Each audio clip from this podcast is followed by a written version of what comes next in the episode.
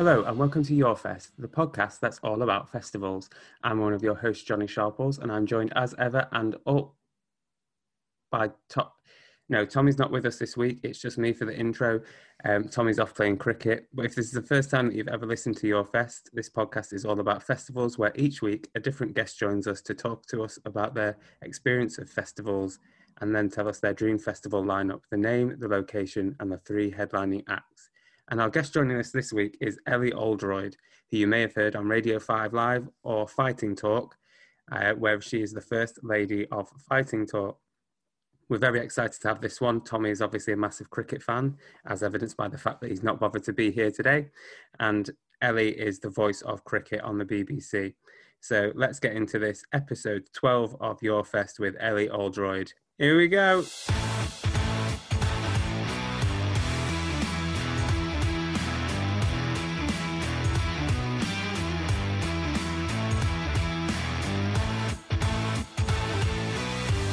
Welcome to Your Fest and to the Your Fest Planning Committee to Ellie Oldroyd. Thank you very much for joining us, Ellie. It's an absolute pleasure. Hey, do you like the decor that we've got in the, the planning committee boardroom and meeting room? I do actually. That looks like you've got some very nice blinds. I'm kind of I'm moving house quite soon, so I'm thinking, are those are those blinds the ones that you just that, that sort of fold up neatly? Into they are. They're Roman blinds from Blinds to Go. Nice. I think we'll have Very to put a good. Hash, hashtag sponsored post and hashtag advert on that to make it clear that we're product placement in the um, in this episode. Where is this going, guys? Where is yeah, this going? Good. You, can, you can say nice things about my kitchen as well, Johnny, if you want to. it is very nice. I like the plants that you've got over your shoulder. Thank you. Big Thank fan you. of big fan of indoor plants. I've got a I've got a cricket bat over my shoulder. Actually. Oh, I'd expect nothing less of you, Tommy. it's just we've got to get the money from somewhere. So if Blinds to Go want to give us some money so we can afford to put on all these music festivals, we've got to give them a nice little mention here and there. Yeah, Magnet Kitchens, it's fine. Yeah. It's not on the BBC. I mean, do you want to name who who the manufacturer is? New Balance, New there Balance. we go. But my, my, my, my brother my brother works for them anyway, so I already get discounts, so we're okay there. But yeah, still big big up New Balance.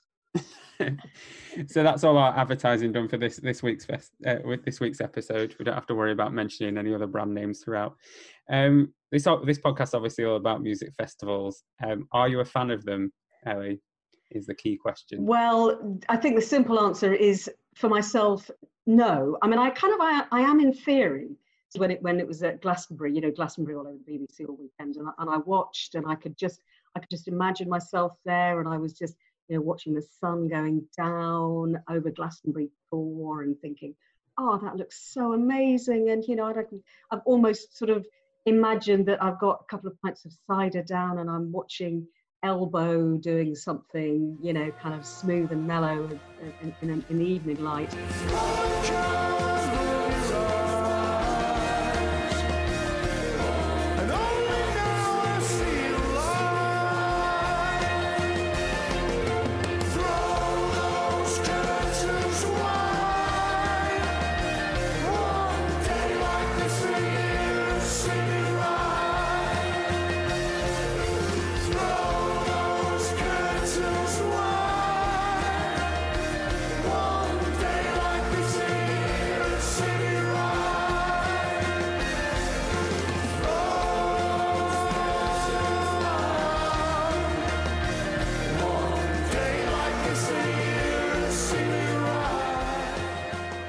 Think, yeah, but after this, you've got to get back to your, you've got to walk about five miles to get to your tent.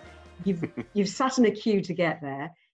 You know, it's going to be uncomfortable. You've lost all your friends and you've got a wee in a porta cabin. so basically, in theory, yes, but in practice, no. And I think that's partly because I didn't grow up going to festivals because because festivals, you know, I'm not going to say how old I am, but you know, but when I was first getting into music in my in my teens, festivals weren't really a thing. You know, they, you, you go, I went to plenty of gigs, but not really festivals. So I kind of think festivals sort of passed me by in a way, or, or I or I passed festivals by, because by the time, you know, there were lots of festivals going on. Year, you know, throughout throughout the summer, um, my kids were a bit too grown up and they didn't want to they wouldn't be seen dead with me at a festival so so that's um so that's that's part of it but you know we, we I've, I've taken them to gigs you know I mean they're they're kind of 20 and 19 so we've been to gigs together as they've got old enough, and that's something that actually we started to do quite quite early when they you could take them out for an evening and they didn't have to go to bed at six o'clock.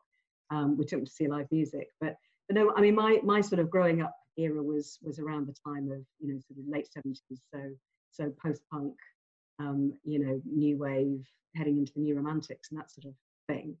Um, and then I went through a a dark period of the wheels on the bus go round and round and that sort of that sort of time.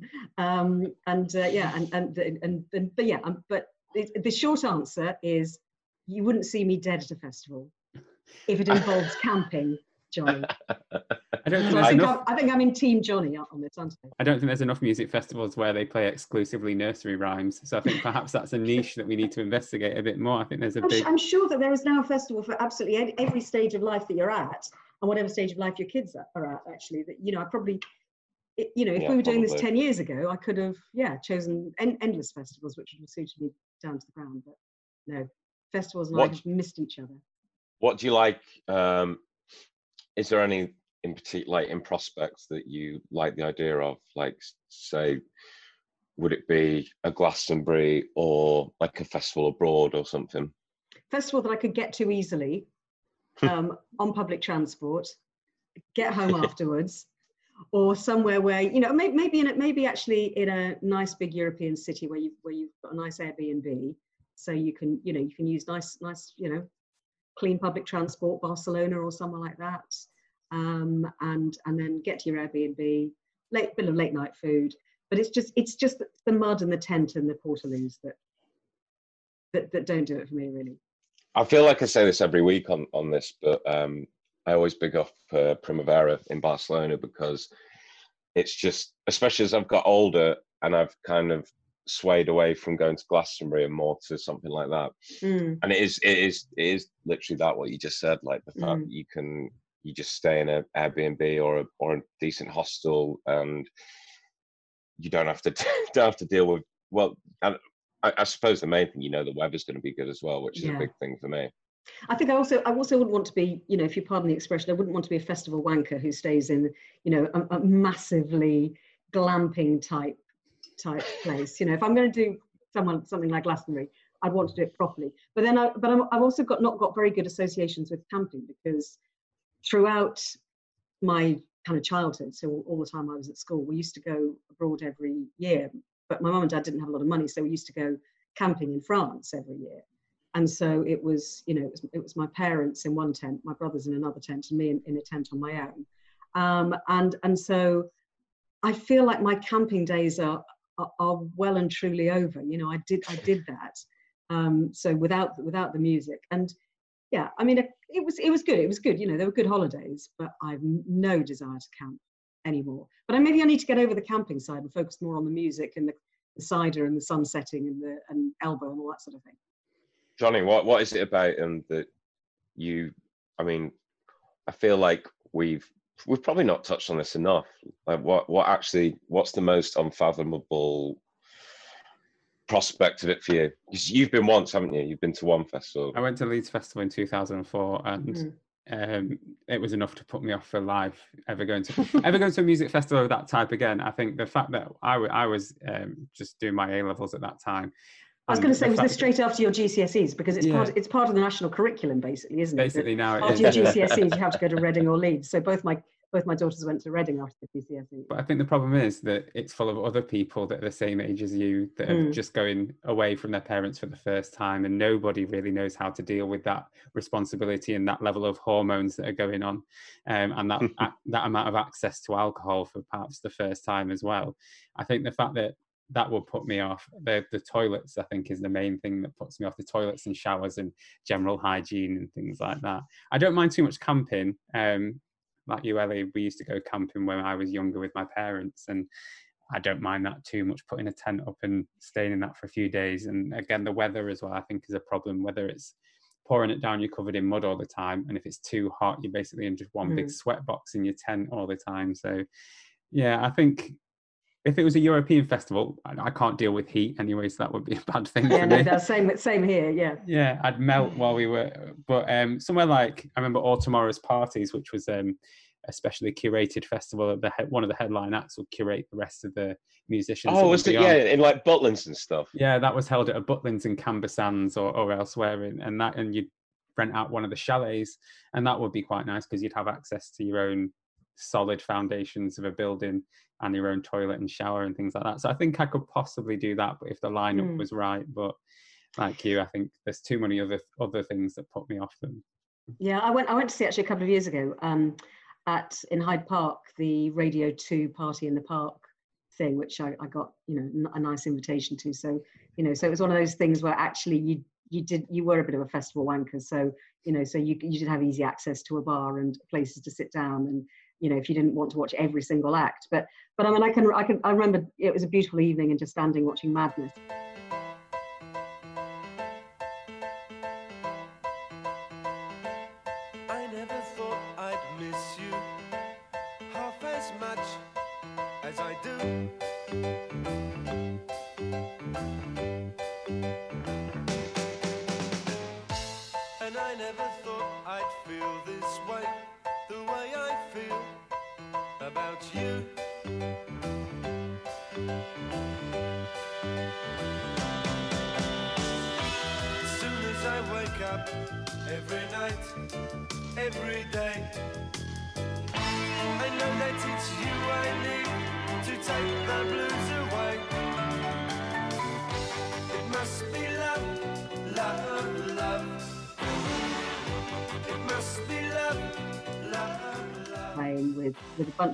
friends. I mean, friends who I worked with for you know 20 odd years.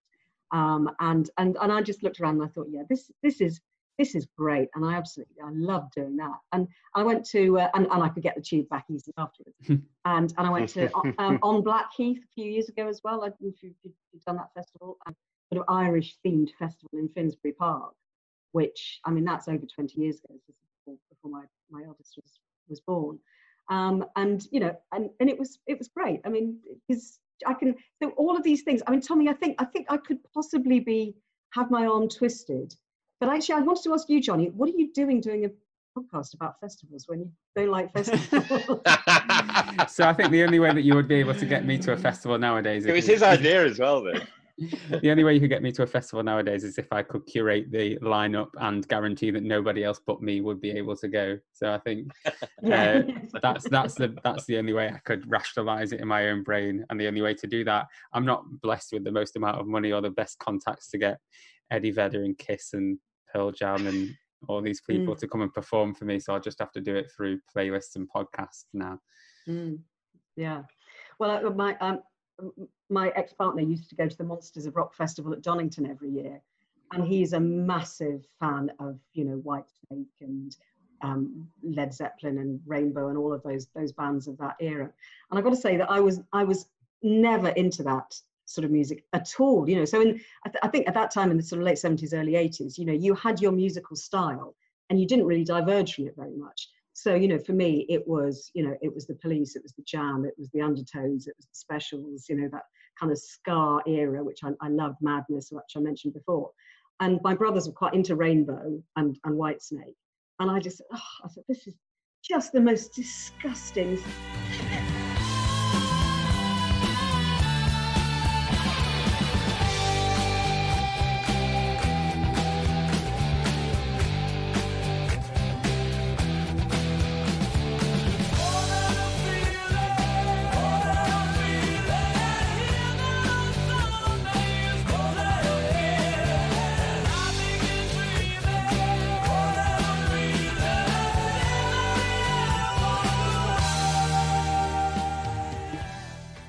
rubbish. It's so misogynistic because I was, you know, a very woke 16 year old in those days.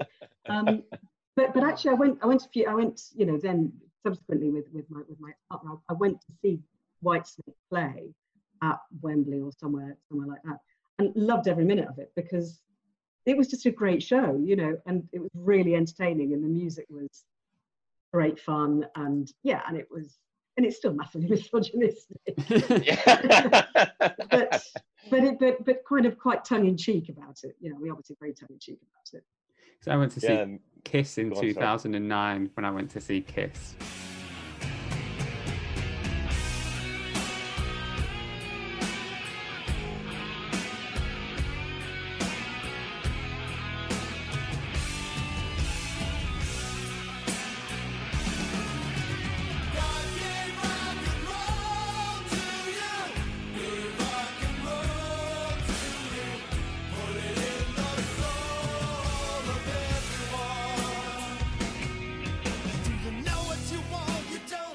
And only. They were the first band that I ever absolutely adored because I saw them on TV and their makeup and was like, wow, when I was about 10 or 11. So I went to see them in 2009 and they were in their Gene Simmons and Paul Stanley are in their 60s, and they were still fl- flinging across Manchester Arena on um, zip wires and climbing to the top of the you know lighting rigs and fire breathing and all this sort of thing. And i was like this is exactly how i don't care how old they are. You can't tell how old they are because they've got makeup on their face mm. anyway they're in, they're in huge the, armored that was the perfect style. Had if they only knew when they were in their 20s that this this face makeup was going to last them another 40 years. I mean you know it's incredibly prescient of them.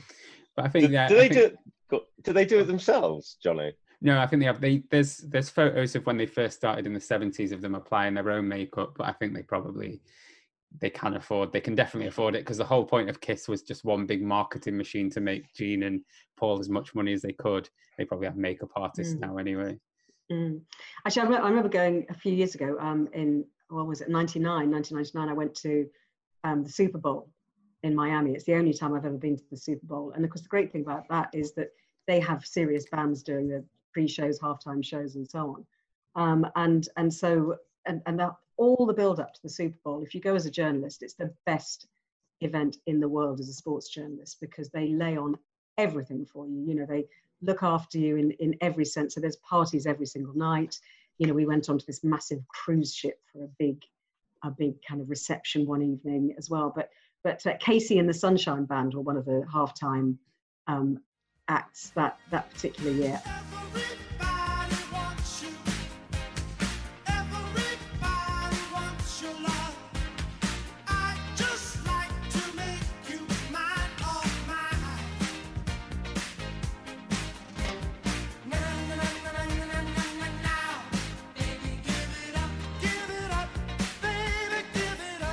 And and I just remember going to this this great big barbecue cook off thing, and you know, so again, beautiful Miami warm evening. KC and the Sunshine Band were on were, the, were headlining the main stage. So so you know, lots of weak American beer, lots of amazing food, and and you know that's the way.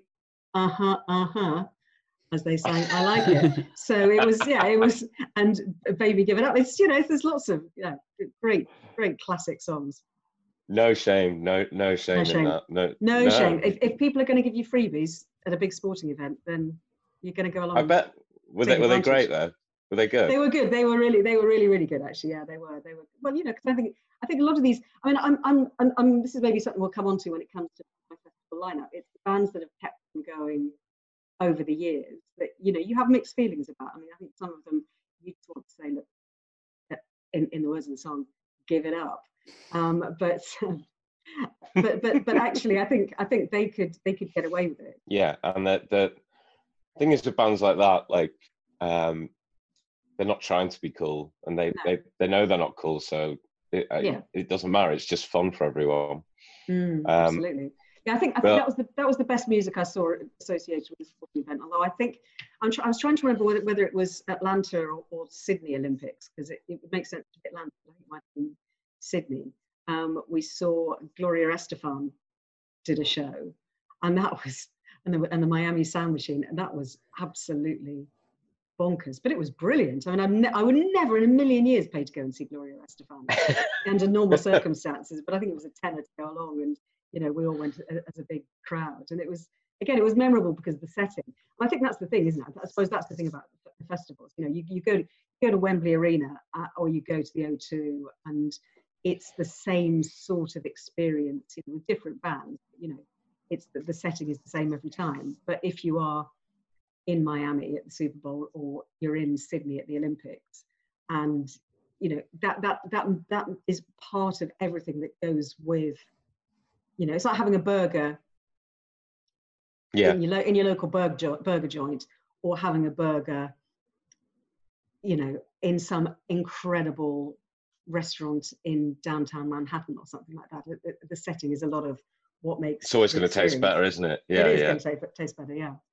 Um, well, talking of settings, we will uh, we'll ask about where where yours is going to be, Ellie. What we, we need the uh, the name of the festival and the mm. location? Well, I think, I mean, you know, Tommy, obviously you and I are not in total agreement about festivals, but we are in total agreement about the greatest sport in the world, aren't we? We are cricket, yeah, hundred percent. Yeah, absolutely. And and I think we we bonded over another podcast uh, called Tailenders, which Johnny, you know, Tommy's probably banged on about in the past. We're allowed to plug Tailenders podcast on this podcast. So so it, there's got to be a cricket setting. I think you know. So yes. I'm thinking that we, we're looking at a cricket ground big enough to be able to accommodate a major cricket game and a music festival at the same time.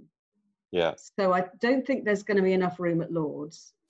No. This is a bit random because I mean there, are lots of cricket grounds that I that I love. You know, the Oval is is you know is, is in the middle of lots of buildings and, and a huge London traffic intersection.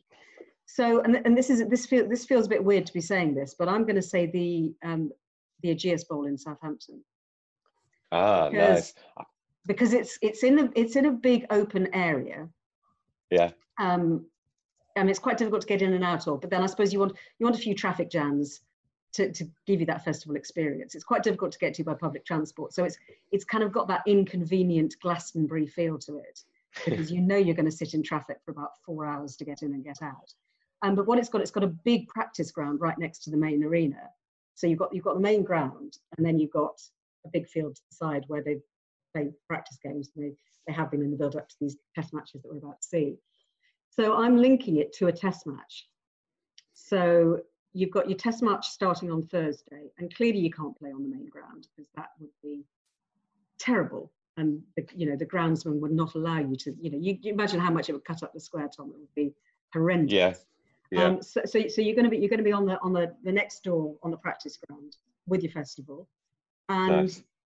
Then it's going to build up to the the start the start of play on on the first day of the test match. So we were talking we were just talking before we, before we started recording about what days you're choosing, and so I'm going yeah. to go for the r- rather random Ivo Graham choice of Monday, Tuesday, and Wednesday. Oh wow! Test matches start on Thursday. Um, yeah. You know, I mean, traditionally, and should always start on Thursday, even if they don't always. So, so you've got your three days of three days of what we're calling Test Fest. Oh, um, excellent, excellent. And then you know, so so you you've got your whole week down there, um, and you get. So you get tickets three, for both. You get tickets for both. You get three days of music and then five days. It's a glorious eight days of cricket and music. Um, and and I'm thinking that, that, may, that even though you know you couldn't use the main ground really for very much. You couldn't actually have music on there, but you could maybe do. You could set up some nets, Tommy, so you could kind of get people interested. yes. You could get you know get get some some net bowlers in there. Um, you could oh, you, get some of these me. stands that, that, you, that, you see on the nursery ground at Lords just just at test matches. So those, those sort of go out go and try out the game catching catching um, simulators um, yeah. and and you know all of these actually they, they, they look quite rubbish, don't they? A lot of these these things, the sort of the sponsors, the, the, sponsors games that they set up. But, but, but, you know, we could we could think of some better ones. No, they're fun. They're all. I think they're mm. good fun. But um, Johnny, I don't know about you. Were you were, were you re- were you ready for? Were you? Did you think Ellie was going to uh, have the same as Felix then for a second? I thought what did so. Felix say? What did Felix say? Felix is at, is at the MCG. okay. And his festival's called Boxing Day Test. So his is his is the, the, five days from bo- when the Boxing Day test would usually be on. I'm more surprised that you went for the Ivo Graham Monday, Tuesday, Wednesday. I didn't think we would ever see that ever again. I know it's a bit random. It is a bit random. I, I think it's it's probably implying as well that I'm putting the test match. You know, I'm giving the test match prime importance. Yeah, good. Over the music. Well, right, right, rightly so, in my opinion. Have you ever been to a a, a gig or anything at a cricket ground? Because I know Old Trafford, you know, between where me and Tommy both live, is mm. is has them pretty much every summer. Um, has some sort of music events on. Have you ever been to one at a, a cricket ground? No, I haven't actually, and that's that's very true actually. Because I suppose what so what do they do at Old Trafford? Do they do they cover? Do they put a sprung yeah. floor over the over the the outfield? Well, yeah, basically that, they, they cover they cover the outfield. Mm. Yeah, with with um like a a, like a plastic, a massive plastic sheet, basically. Mm. Um, and then the stage would be. Oh, so the stage goes where I was talking to someone about this recently, actually. So one of the reasons they have that temporary stand at Old Trafford is so that they can do this like so mm. easily.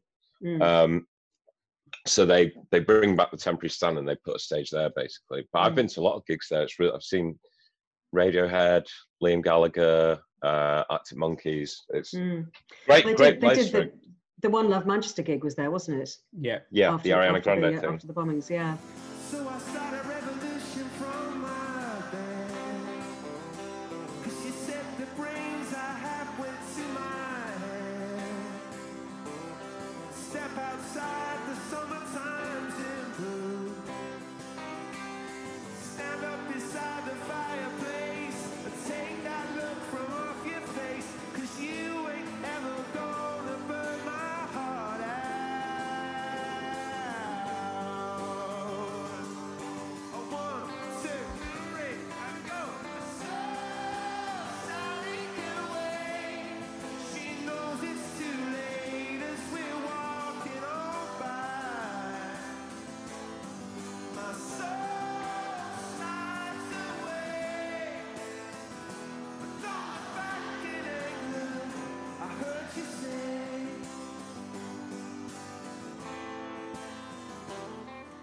Yeah, no, and, and that's and that's very true. You you know you you can actually you could you could in fact use you know look sod it right. I'm changing my mind. We're using the ground. It doesn't matter starting on Thursday. They could, so presumably you could you could actually erect. I was thinking if you could erect the stage. I mean I don't know very much about how grass grows and how you need to protect um, the square. And, and, and, and, and there are going to be groundsmen. If, if there is this the Venn diagram of groundsmen and people who listen to podcasts about music festivals, the people who are in the middle of that Venn, Venn diagram are shouting me now and saying, "Oh no, no, no! You're going to kill the grass if you do that."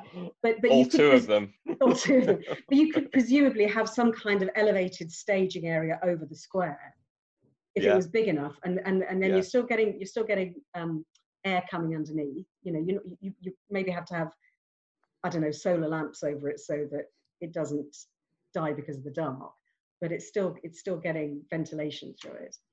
I don't know. You know, might might I make a bit of a mess of the outfield though.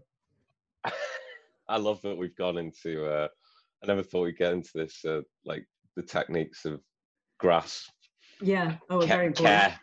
Horticulture. Yeah, it's it's a key part of cricket and music festivals. But you can definitely Um, couldn't have camping on the outfield. no, well, do, do, do they do? Do they do gigs at the uh, at the Ageas Bowl? I'm sure they do. Yeah, yeah, I'm sure they do. I think I think you're right. I think I think most cricket grounds because it's you know if you if you they're expensive things to run if you haven't got other events going on during the year. So so I I, I bet you know if I looked it up there, there will probably be Yeah, gigs happening. Well, we're not allowed gigs now, are we? We can play cricket behind closed doors, but we, we're not allowed to allowed to have gigs for the time being. But Well, let's let's go on to the. Uh, I can't believe I'm saying this again. The the Monday, the first day of the festival. the First Monday, day of yes, the test fest. First day of the test fest. Um, well, I think you've got to you've got to go you've got to go big. You've got to go big. And and and the reason I'm saying this is because I've got two very definite bands, and you'll know why one of them I'm I'm keeping back to to the the big Wednesday. You know, the big eve of the test. Um, but I think actually, you know, this is probably as big a band. Um, I'm going to go. I'm going to go to for Fleetwood Mac.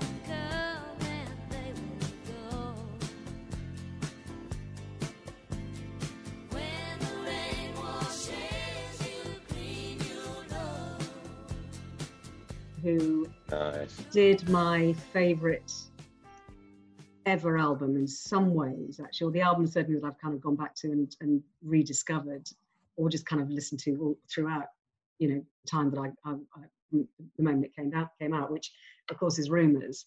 Um, which every single song on that is a complete masterpiece. I think. Yeah. And and for years, and of course the thing the thing about Rumours is that it was written at a time where they were all breaking up with each other. You know, all the relationships were breaking up and they were all falling out and they all hated each other most of the time that they were recording it. But they produced this extraordinary piece of work with every song is heartbreakingly, brilliantly beautiful. Um, and it's one of those that I introduced my kids to when they were about the same age as I was when it first came out, so in my teens.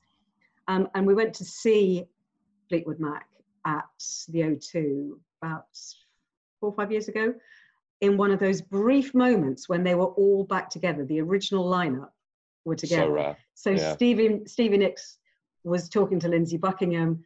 John and Christine McVie could be on the same stage together. You know, Mick Fleetwood sat at the back and did his his thing as usual, and it was just absolutely spine tingling, spine tingling. And they, the first track they played was um, was the Chain.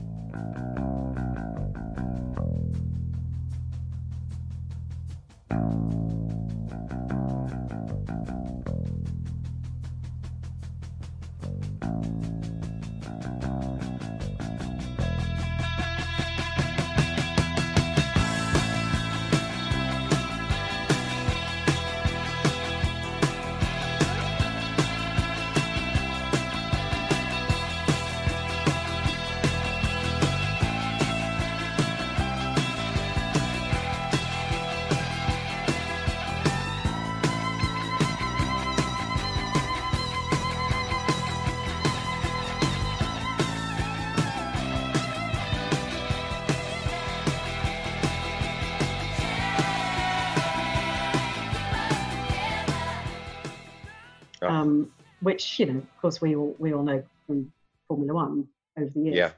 But at the very start, when it starts off, you know, and you just hear the bass line coming in, I it was so moving. I started to cry, you know, and I never thought I would say that, but it was just kind of took me back to buying the album and listening to it and listening to it at all these different stages of my life. And the chain isn't isn't by any means my favorite track on the album. Um, so yeah, that's so so. But but, but you know, it's not just about rumors. And they have to play rumors in, in their entirety, obviously, uh, in its entirety. But but you know, a lot of the other Tango in the Night, that, the, you know, the early stuff as well. If you could kind of go back to the Peter Green Fleetwood Mac. um, Yeah. You know, Which is also amazing. Which is also fantastic. Yeah. So so probably so Fleetwood Mac are my are my day one headliners. Great show. I, I, I, um, I read something which, I mean, I, I can't say if it's true or not. And you, you hear a lot of, there's a lot of kind of myth and legend around albums as kind of epic and as culturally impactful as as rumors. But um, I read that they tried to, they wanted to, on the thank you notes of the album, they wanted to thank their cocaine dealer but the record but the record label the record label obviously wouldn't let them because i think they'd Oh, spent they'd spent something like a million dollars of the record label's money on uh, on cocaine yeah. The, the chains, me at all. the chain's one of those weird songs. I think there's a, there's there's obviously a few, but it sounds like, and I don't know if it was about four songs that they'd part written just Mm, merged yeah. into one, Mm. and it's just like one of the only other examples I can think of that I wouldn't even dream of putting on the same level as as the chain is "Take Me Out" by Franz Ferdinand.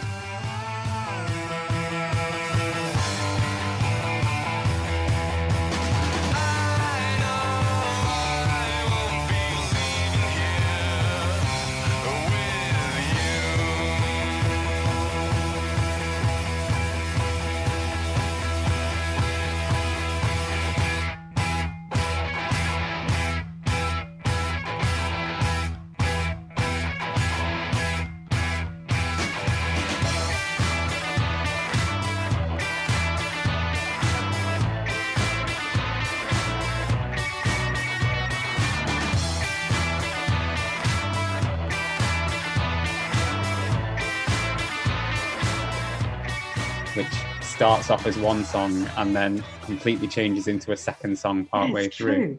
Yeah, so kind of it's the Bohemian sort of Rhapsody. song. Oh yeah, well, yes.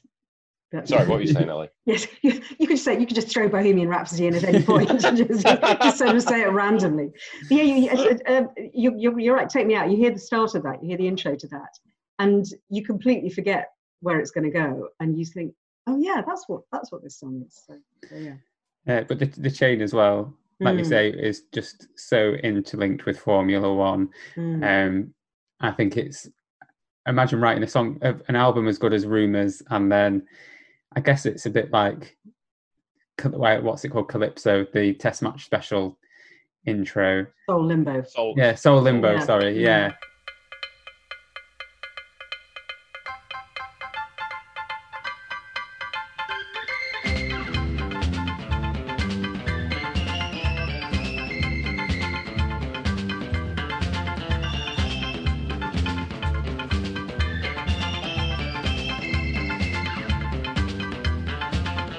It's like imagine writing such an iconic song and then sort of having that stolen off you partly by cricket or by Formula One Mm. or by something else. But they Um, still stand up as great songs. That's the thing, or great great tracks. Um, in the case of Soul Limbo, don't they? You know, you could still you still hear it, and obviously it's got that strong association with cricket, but it's not, or, or you know, the chain with Formula One. But when I listen to Rumours, I don't, Im- immediately think about Murray Walker screaming over the commentary of Damon Hill. See, the thing is, I I I agree with the with the chain, and I think now I'm thinking about it, it's only because of when I first heard them. But yeah, the chain I could listen to separately and not think of Formula One. Whereas Soul Limbo, I Mm. think I first heard that with associated with cricket, and I think I heard I listened to probably listened to the chain, and my mum and dad probably had rumors on when I was younger. So I don't have that association as much. Whereas Soul Limbo is just straight away is cricket every time. with the chain you said like when you when they first started playing it you were moved to to tears um does that happen has that happened often when you've been to see live music is there a lot of bands and, and songs that have particularly moved you in that way Um, I can't think now. Actually, I think. I mean, I think music has that power to to move. You know, because of because of just the association that it gives you with where you've been when when, when you've been listening to, to it in, in the past, and you know times in your life, um, and and I suppose you know rumors has that strong association with that that growing up time in my life, and, and then introducing it to my my kids. Because you know one of the things I'm proudest of is that actually you know and, and, their dad did this as well is to introducing the my daughters to to music and getting them to love it and have a really eclectic range of musical tastes and I you know I was, I was saying before that excuse me you know back in the back in the late 70s you only you could only really like one genre of music you know you you read NME or you read sounds you know you you didn't you didn't tend to cross over a great deal. You know, you didn't didn't sort of have a have read a rock magazine and a magazine that talked about punk and new wave. Um, whereas they they love whole ranges of music. You know, they they love you know soul music and Motown and you know and and they love 80s um, disco. You know, 70s and 80s disco. Um, and and and all and a whole range of new and they've introduced me to newer music as well over the years so so that's so that's really good so but yeah, no. So, to, but to um, answer your question, yeah, I mean, I'm sure there have been undoubtedly times when I've heard tracks played which take me take me back. And I went to, went to an amazing gig that Elvis Costello did at Hammersmith Apollo a few years ago, and it was just fantastic because you know he played such a range of music from across the years. You know, going all the way back to um, this year's model, and which I've, I've got sitting in my vinyl collection and Oliver's, you know, Oliver's Army on, um, uh, you know, that's not this year's model, is I can't remember what's, what's it on. I feel like I need to go and get it now.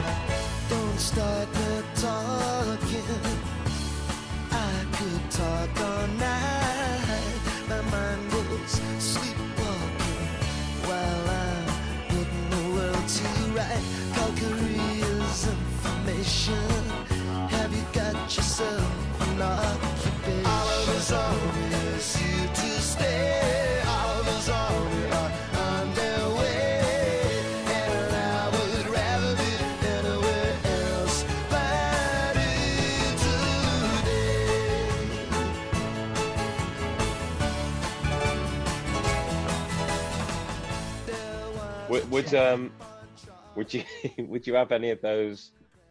Uh, maybe as support for Fleetwood Mac. Would you yeah, I have any of might do bands? actually. I suppose I, I suppose that's the thing. That would that would mean because so you know so so to move on from Fleetwood Mac, the, the kind of then I, I feel as if because I feel as if Fleetwood Mac is still doing amazing music and they can still absolutely be themselves, be unembarrassed about what they've done in the past, and still put on an incredible show. I think some of these other bands who who were kind of young and edgy. I mean, because Fleetwood Mac were never really young and edgy at any stage in their career, but but I, I, I can't imagine going to see the Undertones, even if they ever did perform together again. Um, I don't know what the state of play in their relationship is because the Boomtown Rats have, have, have put a, have done a new album, haven't they? I was I watched the documentary about them a, a couple of weeks ago, um, and I just think you know, yeah, Bob Geldof was was angry and young, and Johnny Fingers was angry and young, and they just just doesn't seem doesn't seem Authentic. authentic now really so so so you know I, I, in a way i would like to see those bands but going back to how they You were can at have the that. You ca I think we've got the budget for that, haven't we? yeah Johnny? Yeah, we've got the time machine. So it's, yes we've got a We've got time the sheet time to- okay all right well we could well we could do that so I, th- I think i think maybe you know maybe the undertones circa 1979 Our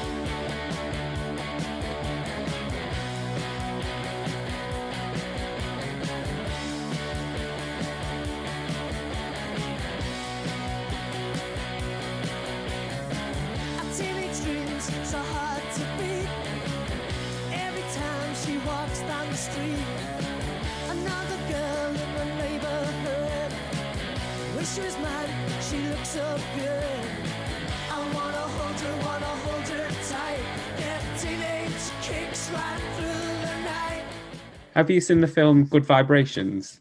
That's the film. Um, it's set about. It's about basically not specifically about the undertones, but it's about the record label that they first signed to when they were in Northern Ireland and the troubles that uh, they had um, in the punk scene in Northern Ireland. It's really, really good really film. I would, yeah I, was, I would definitely seek that out actually because i remember stiff little fingers being one of the bands at the time as well who you know i, Yes. I loved and was well john one of john peel's favorites Yeah, it covers John, Pe- John how John Peel Mm. discovered them and how the the owner of this record label um, basically travelled over to to London to make sure that John Peel got hold of um, Teenage Kicks and Mm. about all the other bands that were around at the time and how much trouble this record shop and record label had opening up in in Ireland and Northern Ireland and how it how difficult it was for them to tour going over the Mm. border and things like that. It's really it's like a- it's like a obviously it's a, there's a bit of comedy in there as well, but like at some points it's just shocking about how difficult it was for those bands at that time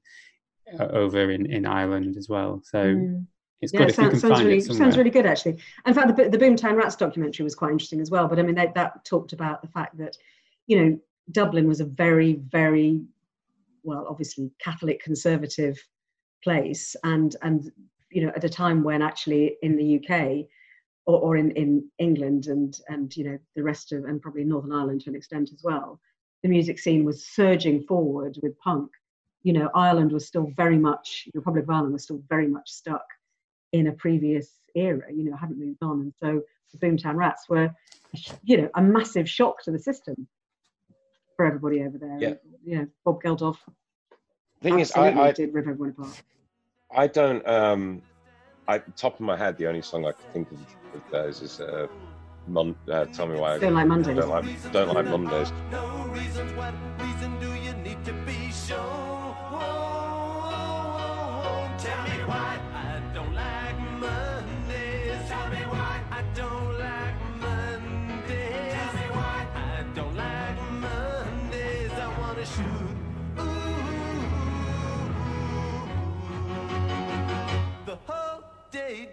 Boomtown Rats for me is just it's just Bob Geldof really, Mm. and it's just like Live Aid. But I feel like that that's almost tainted it for some people. Like it's not as they're not seen as kind of cool as they probably were at the time. Like Yeah. I, you know, I say I say this. I, I should I should give them a listen because I love the undertones, and I know my mom loved the Boomtown Rats as, as well as the Mm. undertones. But there's just that kind of Geldof thing wall to kind of get past. Which is extraordinary, isn't it? When you think about what he did putting on Live Aid, I mean, he drove Oh, yeah. that forward. He was he was an extraordinarily forceful personality and, the, and you know the energy that he put into Band Aid. Um, I remember I remember Do They Know It's Christmas coming out as one of my, my first job in local radio was I was you know that was the first Christmas that I was working and just you know thinking this, this is a great song and and the fact that he could then pull everyone together to do Live Aid and yeah and the Boomtown Rats were past their best obviously and past their you know their, their their kind of little brief moment of being kind of quite trendy and cutting edge. But Right. you know you couldn't you couldn't have live aid without bob's band playing. You know that would really yeah. have been you know highly unfair on on him. But, but yes I, I think you're i think you're right. But but but i mean actually rat trap is one of the few um singles i can remember buying on the day it came out Really? so yeah so so and, and i've still got that i'm not going to go and try and find it but i still have that with the, with the picture sleeve sitting in the same pile that i couldn't find uh, uh, armed forces yeah, I reckon your daughters have got them. Yeah, from, well, I hope, well, that would make me happy if they did. Yeah, definitely. Um, Should we move on to Tuesday at, at Test Fest Okay. and find Tu- out well, Tuesday Test Fest. Well, this this is this is kind of down. This is sort of me going through the, the what we've almost slightly discussed, which is bands that were great in the time that I was really into into music for the first time, um, and I never saw it at the time. So it's between two actually, and you you can maybe help me help me decide which which would be most likely That's to what we're here to get for. on. Yeah. Um, so it's between the Jam and the Police oof. because I loved I mean- I loved the Jam, and I again I've probably got more Jam albums than than anything else. And and Paul Weller, of course, has gone on to do so many different things, and he's reinvented Yeah. himself so many times. I was reading it, an interview with him the other day actually, um, and he is he is still the mod father. Um, Yeah. But but they were so uh, you know they were again so angry and of their time, uh, you know, going through that that era. Um, He was a kid as well, wasn't he? he- yeah, yeah. Well, they they all were. They were all you know slightly geeky kids from Surrey. You know, from I can't, I can't remember which bit of Surrey he was from, but but somewhere kind of quite you know not not terribly not terribly edgy. But they were they were just such a good tight band, and they wrote such amazing songs, and the B sides were fantastic as well as the as well as the A sides. So so the so I loved the Jam, but I loved the Police as well. But then they just did go slightly you know, the Jam never really lost it. I think the Jam finished at the right time, and, and Weller went Yeah. off and formed the Style Council. Um, but the, the police did sort of go through quite a, you know, they, they became very, very sort of, Lame period. they went through quite a lame period, and and you know, and Sting. I mean, you know, what a performer and great Incredible. singer and great songwriter. But um, yeah, I, I, I, if they were, to, I mean, they did, they did do some gigs. I think not that long ago, and I think something stopped me from wanting to go and see them. So it would probably have to be the police in the Outlandos d'Amour, Reggatta de Blanc, kind of first two albums Yeah. period, Yeah. or the Jam, but but the Jam when they were still really lean and mean and could fit into those incredibly tight trousers.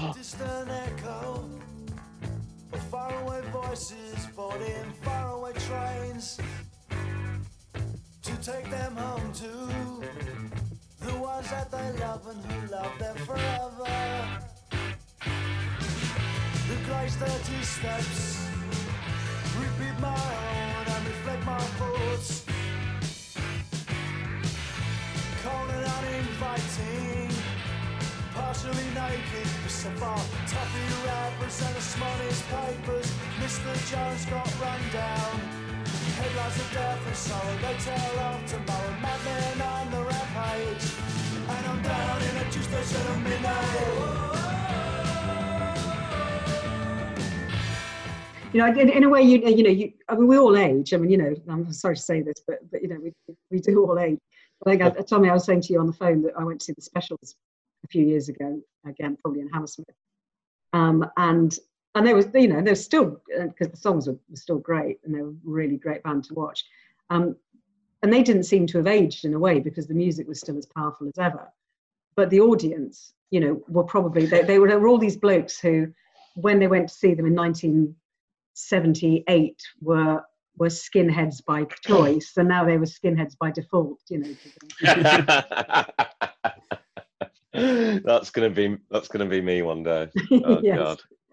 What watching uh watching Arctic Monkeys when I'm 15 Yeah. old. Still trying to drink a dark fruits. Keep up with the kids. yeah. I think the police possibly suffer from the same as what we touched on with with the Boomtown Rats and with Bob Geldof that Sting and the, the cringe period or what you want to call it. Mm. Perhaps they're not looked upon as kindly because Sting's now associated with sort of middle of the road Mm. rock music and, and more watered down stuff, whereas what he really was when the police first started and the, those you think of like the greatest hits of, of the police and there's some amazing singles pop singles and, and you know sort of like reggae-ish stuff that's there it's just still fantastic and still holds up today and i suppose the same with the jam more on the post-punky punk side of Mm. Eton Rifles and town called malice and stuff like that still absolutely brilliant now but maybe they called it a day when it was the right time to The call right it time. a day Yeah, I think probably that was well I, I, I suspect. I mean, I've heard, I've seen interviews with the other guys in the band in the past, and they obviously still resent the fact that Weller walked away from it. Um, you know, or whether it was entirely him, I'm not sure. But but they would have happily carried on, and and Weller was ready to go off and do his own thing. He's it, like, yeah, he, he he's almost in a way. I think Paul Weller's almost underrated because uh, even though he's very highly rated, but like he, he's, you know, people probably wouldn't put him in the same bracket as Bowie, for instance. But for Mm. me, like what what he did with, uh, I was always when I was, especially when I was younger, because again going back to my mum, one of her favorite bands, The Jam, she kind of brought us up on them and my brother became a bit of a mod for a while, which he kind of cringes looking back on. Like he's two years younger than me, but yeah, he tried to he tried to bring back being a mod, and it, it didn't really happen. But um, he, uh, but uh, I was never into Style Council, and my mum was like, "Trust me, that like you'll like them." Uh, But the older I've got, I kind of lean more towards more towards them actually. Mm. Like, and I never thought I'd kind of say that, but um, yeah, like you say with the Jam, they're only together for what like three years, like three, four years, something like that. Yeah, but I suppose that that era, that kind of you know immediate post-punk era, was very short. I mean, it was it was that it was kind of that bridging thing between the punk and then and then the new romantics that came out around in the in the early 80s. So so in that sort of brief brief time, they they I think they nailed it. They were the they were the kings of, of that of that genre. I think Yeah. so. I'm going. We- I'm going. I'm going the jam. Yeah, I would, I would agree with you in that instance Yeah. but I same think here. Paul Weller is one of those. I think there's probably very few. Well, there's probably more than I, I can probably think of musicians that have gone to have two quite successful bands in the Jam and the Style Council, and then his own Mm. solo work as well. There's it's hard to reinvent yourself as part of another music project in, in the same way if you've already had some level of success. I think, of course, there's Yeah. Mm, yeah, I think so. I think so. Uh, what was what was the the solo album that he had had out in the night in the mid nineties that Uh, know, the that, one that um, um, which Stanley Road. Changing Man is Stanley Road. Yeah, yeah.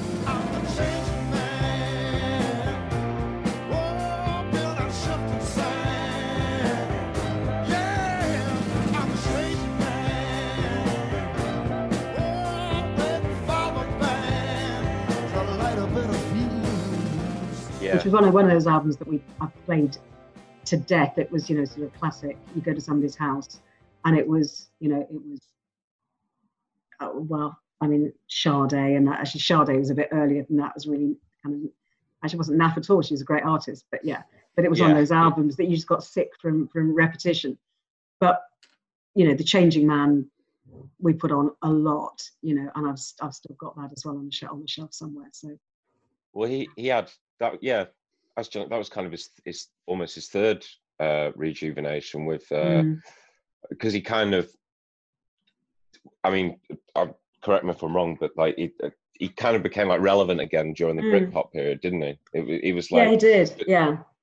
Well, and, and that's like yeah, and that's No, quite an interesting thing actually, because because um you know so so you know you're right because when Stanley Road came out, it was around that Britpop time, and I wasn't I was never really into into Britpop in quite the same way. Um, because I think actually also I, had I, had I worked for three years at Newsbeat on Radio One in the in the sort of late 80s, 88 to 80, 1988 to 1991, and and I've watched some of the top of the pops that have been on you know, they're kind of, you know, the, the pops repeats. are around that sort of era at the moment.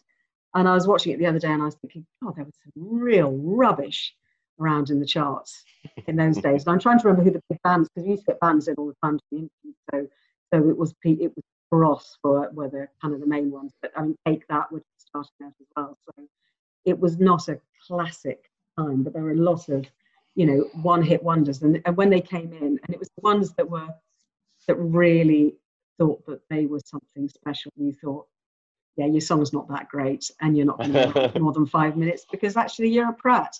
So What- um, Watching that Bros documentary, some of them haven't grown quite grown out of that yet either. no, no, which is one of the finest pieces of musical filmmaking. I think they, the people that made Spinal The Tap would probably struggle to make something on that level.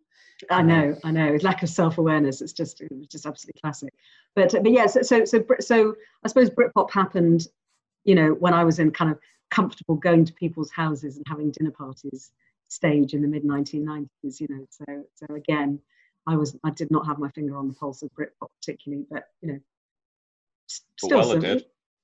But Weller did, yeah, Weller did, and yeah, I, I think I think I might even put put um, Stanley Road on this evening just to kind of remind myself what a good album it is.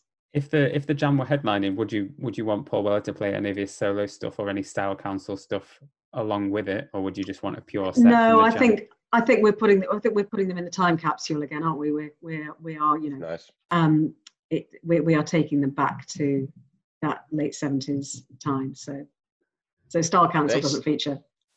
They still um they still tour, don't they? The, the They do, I think. Yeah, I think they do. It's But I think that's like, again again that's that's sort of go, so so what what do they call themselves? I think is it From the something like Jam. the, oh that's it. Ah, that's it. Yeah, that's right. But yeah, I think I think it's that you know you don't actually you don't want to have your memories spoiled, and that's never going to happen good. because they're never going to yeah. they're never going to perform again as the Jam. No.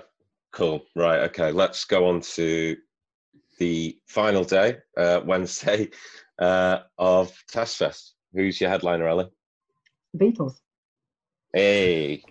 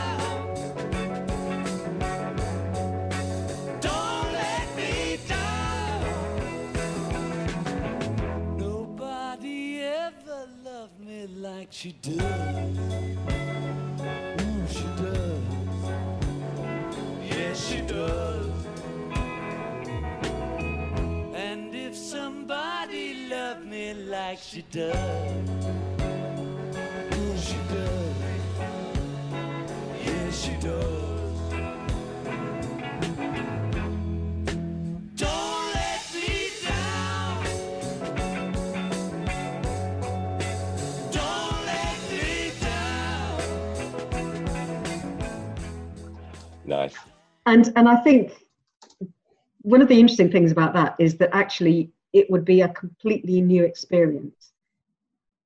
I mean, it sounds weird to say it. You know, the biggest biggest band in the history of popular music, but you think of when they stopped touring, they were quite early in their career because you know they they just couldn't play live gigs anymore because of the screaming. You know, they couldn't in the days before proper you know, proper in-ear amplification and that sort of thing. You know, they, they could not play their instruments. So they stopped touring in what, 64, 65? 65, 66. Yeah. Yeah. Um, and, and so all the albums that they released after that, they never toured, you know, apart from the, the gig on the roof of Apple headquarters in, Yeah. you know, in, in whatever it was, six, in 1970. Um, so all of those albums, you know, so Sergeant Pepper and, um, you know, the, the White Album, Abbey don't know, Road. Abbey Road. Well, you know, Abbey Road is one of my, again, my all-time favorite Revolver. albums. Yeah, exactly. Well, yeah, Revolver, and, and you know, all of these albums were never performed live in that way.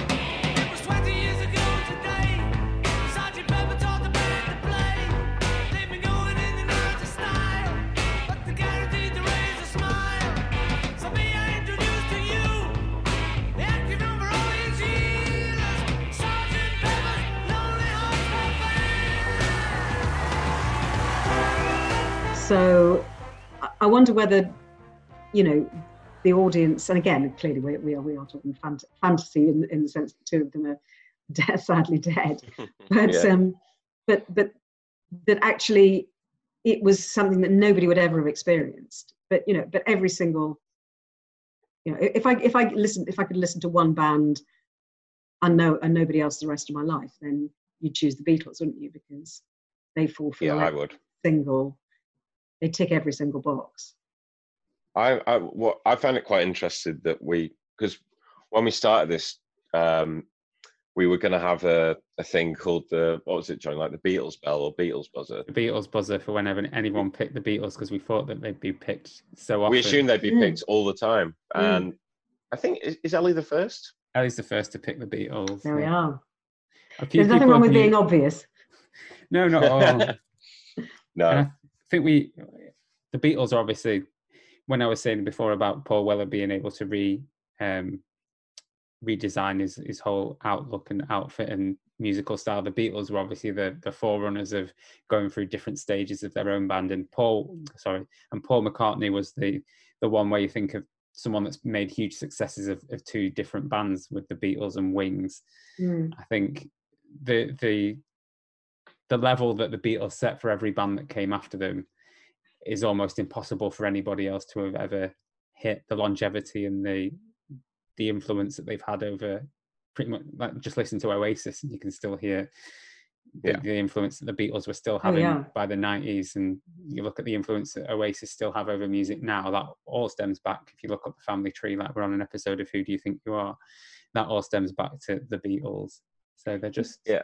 And it's and it's it's also it's, culture as well, isn't it? As much as anything, it's not it's not just the music. Oh, yeah. Like the way they impacted. I mean, I'm a 30 year old man with, uh, you know, I've got them on my wall there. Like, Wow. Yes. still, that's I think that's from the White Album vinyl, but um, I think it was it was my nan who got me into them. But I mean, obviously everyone's into them. But again, like it was the older I got, and then you because when you're younger, I, me- I remember we had like that Beatles number one album on, on in the car all the time. So that's kind of you just you think the Beatles. I thought the Beatles was just that, you know, like help and I want Mm. to hold your hand and stuff. But then when I got older, when I was like 15, 16 and proper like getting into music and getting into the Velvet Underground and stuff, that's when I discovered this sort of period you're talking about, which for me is like the glory years of the Beatles, really. Mm, absolutely. But but I think every every period of the Beatles output was was a glory amazing. period in a way because they just re, they took music, pop music in, in the early 60s and reinvented it with every single album. You know, they just completely changed themselves totally. And they had played they played 1400 gigs in four years, Oh my god! you know, which is What? incredible. so no, so no wonder they were no wonder they were i mean and, and you think that, that that pressure of performing live so much but still recreating themselves you know and and changing it with every single album was so completely different from from the one before you know so as you say you know revolver was was completely different from rubber soul and rubber soul was completely different from help and you know and, and everything just just changing and moving on every single time Which is your well, two questions actually. What's your Mm. favorite kind of period and album, and then who's your favorite Beatle? Wow, that's the that is the hardest question to answer, isn't it? Because because you know because I could say different people in different eras on different days, you know. Yeah. So and and different moods. So um so actually we've we've got the we've I think we've got the Beatles number one album in in the car as well. And I was listening to it the other day, and you just you know you can you sing along to every single song, and you know the harmonies on every single song. So they're those just the number ones are ingrained in every fibre of your being, you know. So you just listen to you know Eleanor Rigby and you think and I wasn't Yeah. named after Eleanor Rigby because my parents were not nearly that that you know, so aware culturally or, or certainly not not a pop music. Eleanor Rigby picks up the rice in the church where a wedding has been. Lives in a dream, waits at the window, wearing the face that she keeps in a jar by the door. Who is it for? All the lonely people. Where do they all come from? All the lonely people. Where do they all Um, but I mean, I love so many of the. I love Rubber Soul as an album. Um, Revolver, I think, is is actually probably quite a, you know, less celebrated album in in in lots of ways. But it's got. I, I mean, you you go back to the Jam, you think of Taxman. Yeah. Taxman, the riff on Taxman is exactly the same as the riff on Start. One,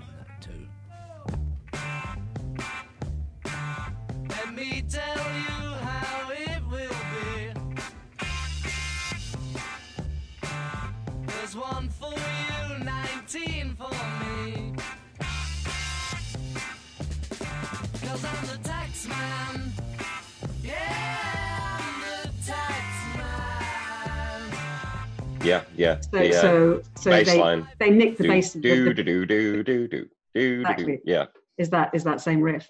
So um, I'm, I'm not the. I, I mean, this is almost sacrilege to say it. I'm not the biggest Sergeant Pepper fan in the world. No, I, I can say I, I can see it's a brilliant, brilliant album.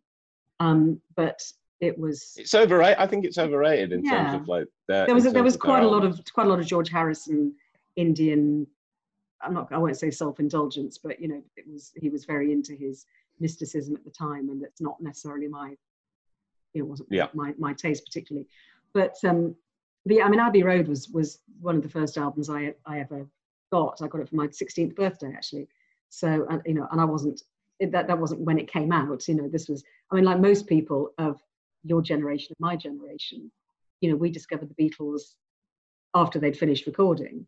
So I don't Yeah. remember. I don't remember the Beatles ever recording new music, but I just remember every single album as I discovered it, as if it was new music and discovering it with that same sense of excitement.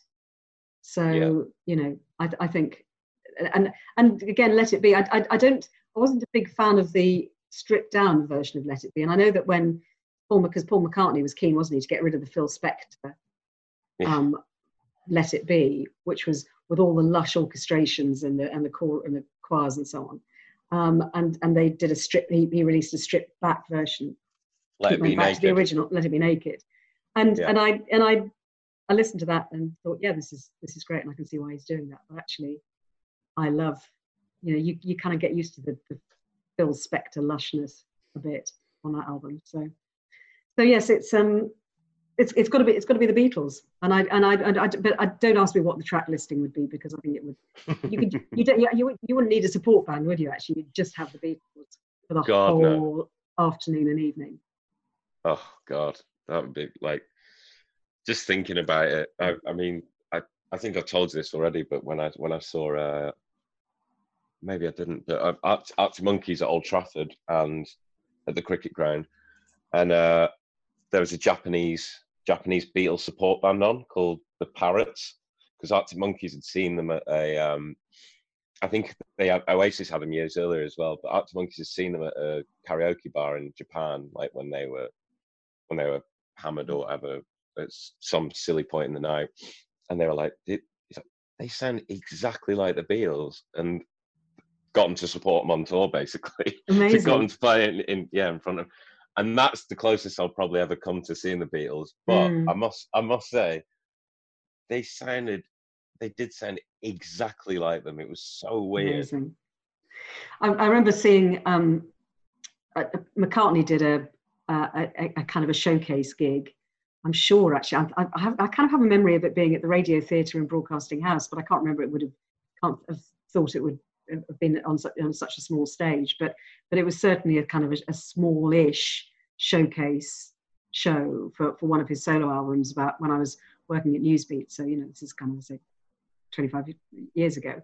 Um, but I remember around that time, I was just walking into the, I don't know if you've ever been into the old broadcasting house in Yeah. Portland Place.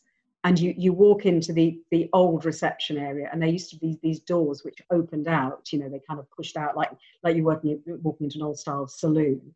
And I was walking into the building, and the doors just flew open, and Paul McCartney just came in the other direction and you know, and he had people on either side of him, so he'd obviously been in doing something on, on Radio Two or Radio One, and and I just remember doing that massive double take of thinking, oh my God, it's Paul McCartney, and he must be so used to his whole life people going, oh my God, it's Paul McCartney, that he just waved and said, hiya, how are you? You know, and walk past because I just obviously look completely bemused at the into Paul McCartney in the reception of Paul McCartney. Is it the real Paul McCartney though? That's the big that's the big question. Oh wow! do, do you think he has lots of lots of avatars? Running there's a conspiracy theory that he um because he wore no shoes on one of the album covers. Ab- there's Yeah, Abbey Abbey Road. Road. Yeah. Paul's, that he's Paul's no longer with us. Yeah. Mm, Yeah, and there's some some subliminal. Uh, there's a lot of subliminal messages. I, I mean, I I think I think they just I think they knew that what they were doing. I think they were just taking Mm. the piss. They're probably just having a laugh. My my granddad's got a, I got a great Paul McCartney story from my granddad. He he he saw him. Him and my nan saw him in uh, in London, and my nan's a massive Beatles fan, and she was too nervous to speak to him. so my granddad went over and asked for his for his autograph for his wife, and like they're you know quite a young couple at the time, and uh, Paul McCartney said, "Oh, no, sorry, mate. Like just you know, if I if I give you an autograph, then I'm going to catch everyone's attention. Everyone's going to surround me." And he's like, "You you kidding?" He's like, "You won't." Fucking give my wife an autograph, and he's like, "Yeah, sorry, sorry." Like, tried to walk off. I mean, my granddad. My, then my granddad just goes, "Hey, everyone, it's Paul McCartney." Oh no, no, no, no. oh, that's very. That's which is such like I mean, I was I was kind of was on my granddad's side of, of that when I was told that when I was younger. I mean, Mm. saying it out loud now, I'm just like I'm kind of thinking like, oh, there's, there's a bit of a dick move there, Grandad. yes, yes. But can you imagine living with that level of fame your whole life? oh God, You know. no, it's insane. It's I Um, mean it's amazing that McCartney's still out there performing in lots of ways. I mean, because he probably I- I'm guessing he doesn't need the money. But you know, but again, going going back to the bands that knew when to stop. I think they they Yeah. knew they knew when to stop, didn't they? I mean, you know, so 1970, after eight extraordinary years, and that's the that's the amazing thing. 1962 to 1970, the body of work that they produced in that time and the, and the way they changed music. There'll never be another band as influential as them ever again. I don't think. No, You do wonder with um, now we're in the age of bands reforming, especially iconic, huge ones, whether if um, George and John were still around and they had that carrot dangled in front of them, whether Mhm. they'd have ever been tempted to to reform to, like you say, they wouldn't- this. the royalties that they get from the music and, and the album sales that they still get merchandise sales they never need the money anyway so it's whether they love the music and could put up with each other to that extent that Mm. they'd want to reform i suppose But we'll never know. it- Yeah, no, I, I think it would be down, pretty much down to John. I think. I think. I Mm. feel like. I feel. I feel like George would. Yeah, I don't know. Maybe I'm being very, kind of, looking at them in as the cliches that they are, but I feel like George is quite passive, and he said, "Yeah, sound, I'll do it." And, uh, uh, whereas John, John's a bit more stubborn, wasn't he? And uh, it, it would depend on how him and Paul are getting on. I, I would have thought. Yes, well, he might have. You know, time is a great healer, and you know they've they've undoubtedly mellowed.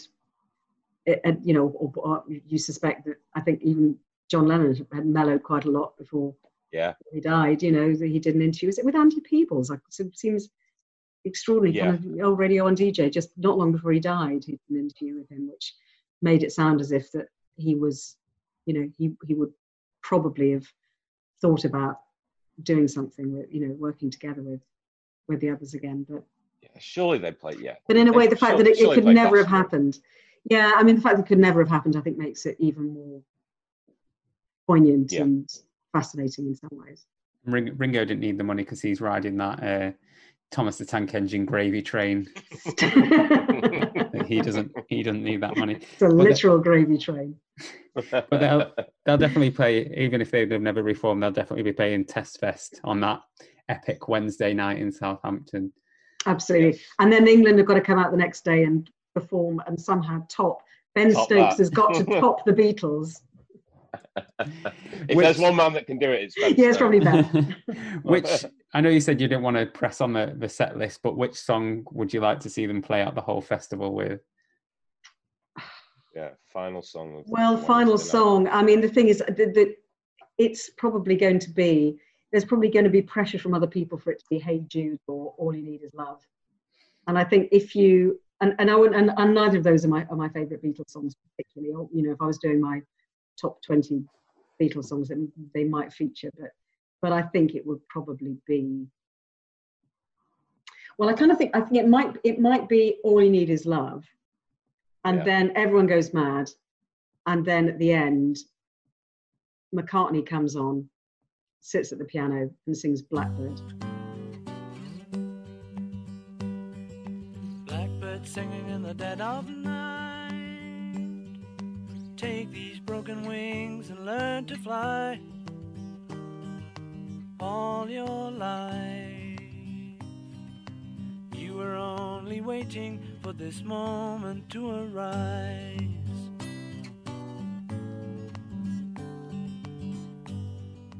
Blackbird Oh, lovely. Yeah, I like that a lot. Um, and everyone goes off into the night feeling calm, happy, and ready for five days of Test cricket. and then, get, yeah, th- then England gets skittled the next morning Yes. before lunch. Uh, Tommy, do you want to run through the the running order for Test Fest? Yeah, so we've got uh, Ellie Oldroyd's Test Fest at the Ageas Bowl. Uh, it's a Monday, Tuesday, and Wednesday, which we never thought we'd say again. But uh, headline on Monday is Fleetwood Mac, uh, possibly supported by the Undertones.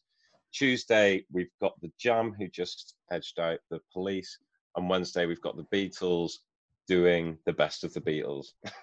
All day. Um, yeah. Uh, uh, Ellie Oldroyd, it's been a pleasure. Thanks for coming on your first. oh, it's been a Thank lot you of very fun. much. Take care.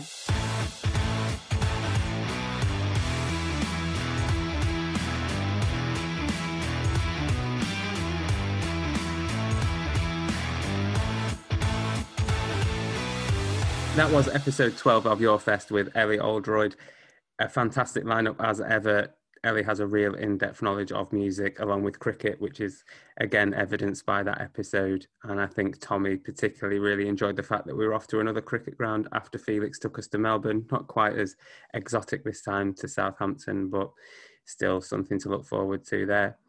If you enjoyed this episode, you can follow Ellie on Twitter at Ellie Oldroyd. You can follow Your Fest on Twitter and Instagram at Your Fest Podcast. You can follow me on Twitter, but don't follow me on Instagram at Johnny Gabriel. And you can follow Tommy on Twitter and Instagram at Tom Andrew Stew. And if you enjoyed this podcast, there's 11 more episodes to go back and listen to. If you really enjoy this podcast, please feel free to leave us a review on iTunes or wherever you get it. And don't forget to subscribe as well. And we'll see you again next week for Unlucky for Some, episode 13 of Your Fest. Bye. Love you. Bye. Bye.